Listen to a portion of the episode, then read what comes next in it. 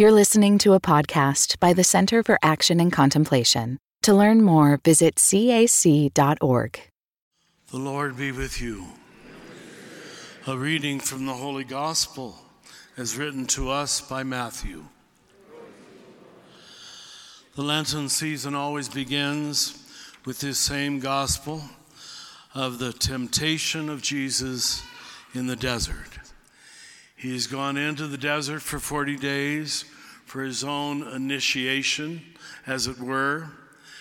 And this is a beautiful telling, I think, of the demons we all have to face to grow up, to become mature.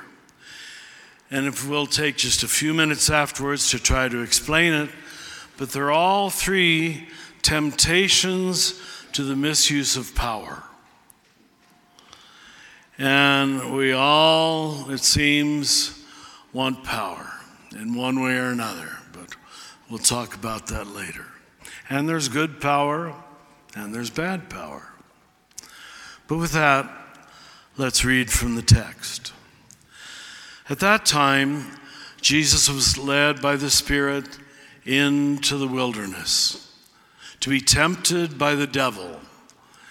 He fasted for 40 days and 40 nights, and afterwards he was hungry. The tempter approached and said to him, If you are the Son of God, command that these very stones become loaves of bread. He said in reply, It is written, one does not live on bread alone but in every word that comes forth from the mouth of God. Then the devil took him to the holy city and made him stand on the parapet of the temple.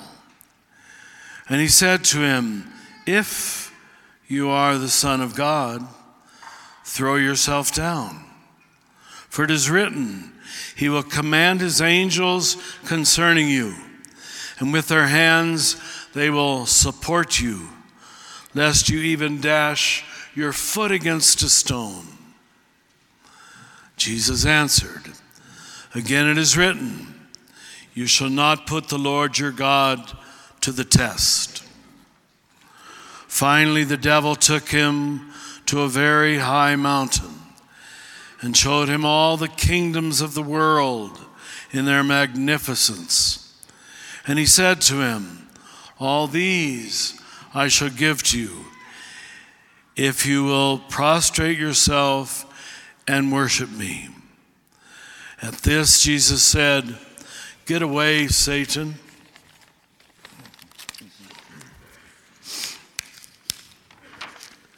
It is written, The Lord your God shall you worship, and him alone shall you serve. Then the devil, left him, and behold, angels came and ministered to him. This is the gospel of the Lord.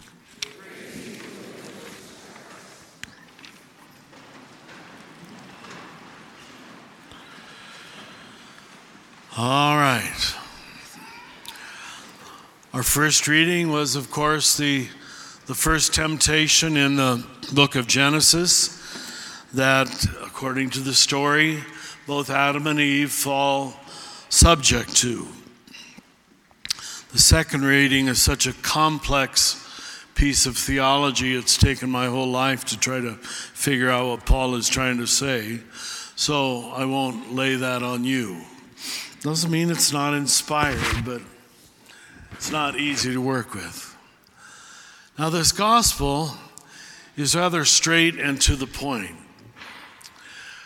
Let's go back a little bit. Why is Jesus supposedly going on what we would call a private retreat? He's self initiating.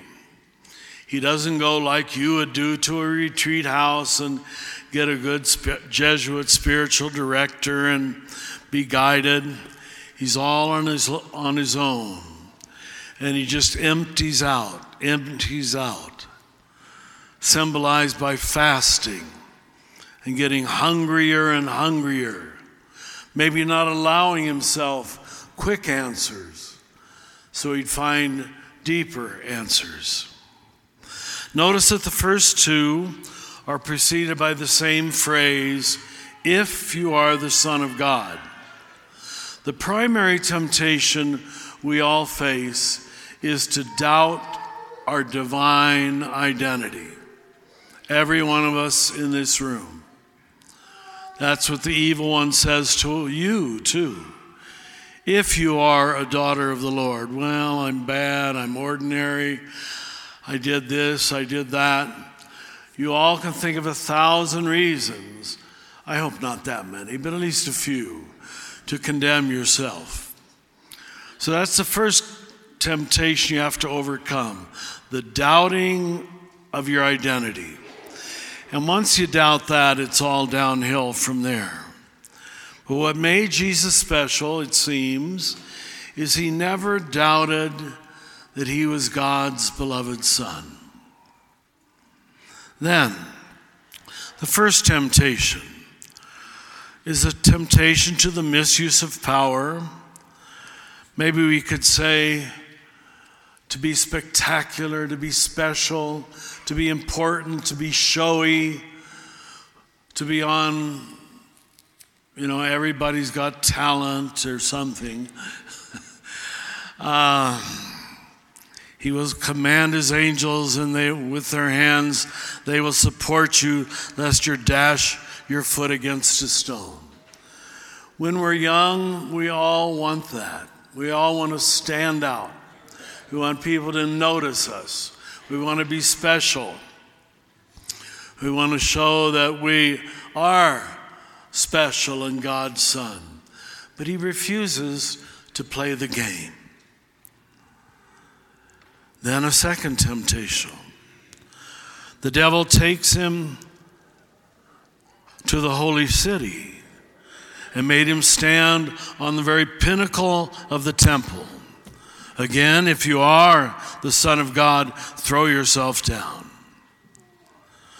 And here we have the only time in the whole Bible where the devil quotes the scriptures. Isn't that interesting?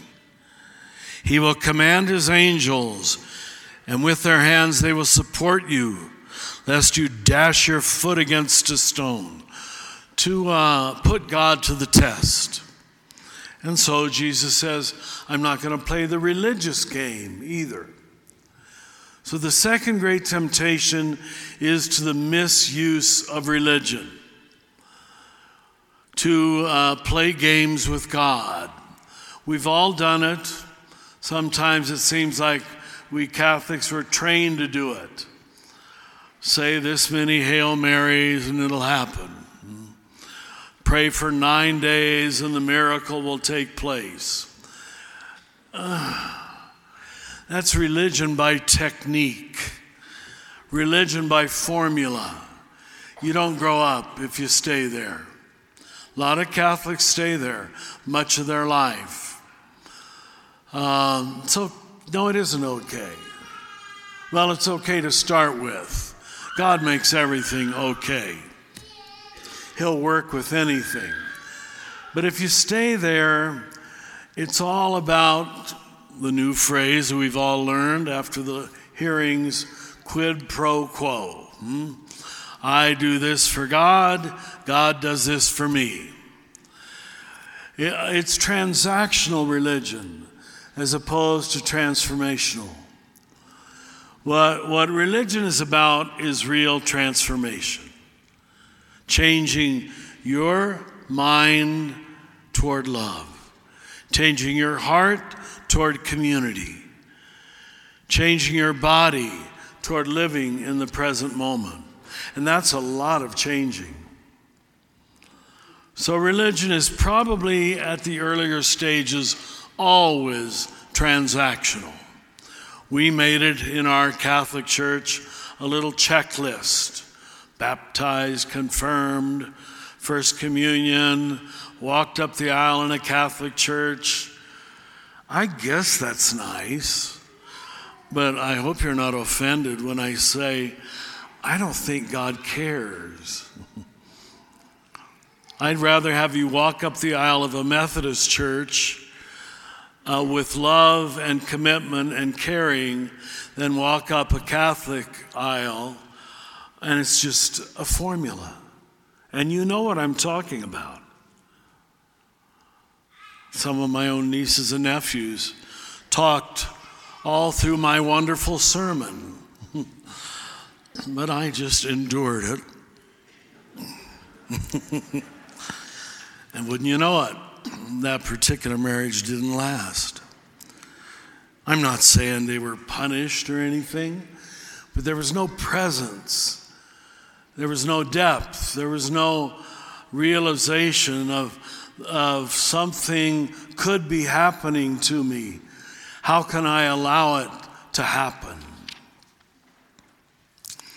And then the third, I guess I would call the temptation that we're all talking about these days the temptation to political power. It's not inherently wrong. I see we have the mayor here today, so I better not say it is. it really isn't. There's got to be a way you can use power for good. But until you're tested, until you don't need it too much, you will almost always misuse it. Almost always. They always say, don't, you know, appoint or assign the guy who needs to be a priest too much or the guy who needs to be president too much. Of course, they've got to sell themselves. We know that. But it's unfortunate. So here's how it's described in really wonderful mythic language. The devil took him to a very high mountain and showed him all the kingdoms of the world in their magnificence. Showed him from Sandia Peak, all of beautiful Albuquerque, lit up at night. Who wouldn't want to reign over that, huh? And he said to them, him, All this I will give to you if you will prostrate yourself and worship me. Very often, if you're not tested in the ways of power, you end up worshiping power to have power. and you can't do that because it becomes an end in itself. And it is not an end in itself. Power is for the sake, in a mature person, of other people's good, not your own reelection not your own fame, not so you can be, what kind of genius is he? Some kind of, uh, what's the word he used? Stable, yes. Not so you can be a stable genius, but so you can serve the people of God.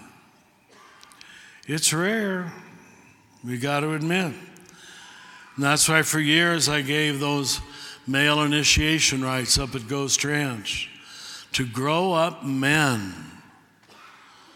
So men wouldn't need power so much and then abuse it, as they almost always do when they need it too much, when it becomes a substitute for their identity, when they don't know who they are when they don't know who God is in them, through them, with them, as them, you're going to grab at external things, costumes like I am on. This makes me special. Hmm? I don't think so. It's just a function, it's just a role. If it helps, I guess it's fine. But I could really do this dressed in jeans and a t shirt. Most of you wouldn't like it, but I don't think God cares. Most of these things are man made rules, and we fall in love with the rules instead of what they're pointing us toward. Everybody does it, not just Catholics, not just Christians. He showed him all the kingdoms of the world and their magnificence. And he said, All these I will give to you if you just prostrate yourself and worship me. At this, Jesus said to him, Get away from me, Satan. The Lord your God shall you worship, and him alone shall you serve. What religion at its most mature level means is after all is said and done, at the end of the day, there is one goal, there is one source, there is one focus, there is one meaning, and it's outside yourself. It's not about you making more money.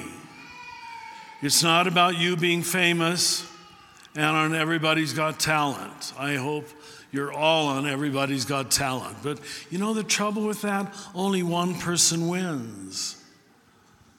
It's a zero sum game. What we were given in the gospel is an agenda in which everybody wins. You're all equally in this room sons and daughters of God. And so you're all equally going to come to the table to be fed by the same bread. The devil left him then, and behold, angels came and ministered to him.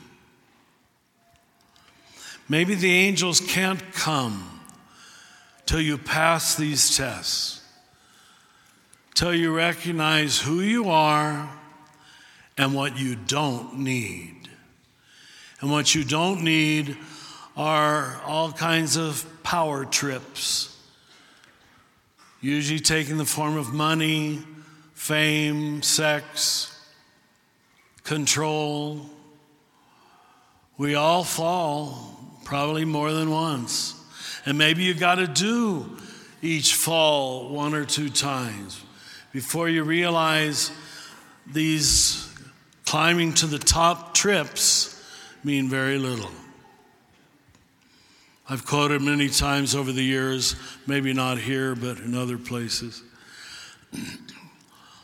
Thomas Merton, our wonderful American Catholic mystic monk, he said, You spend your whole life climbing to the top of the ladder. And you get to the top of the ladder and you realize there's nothing up there.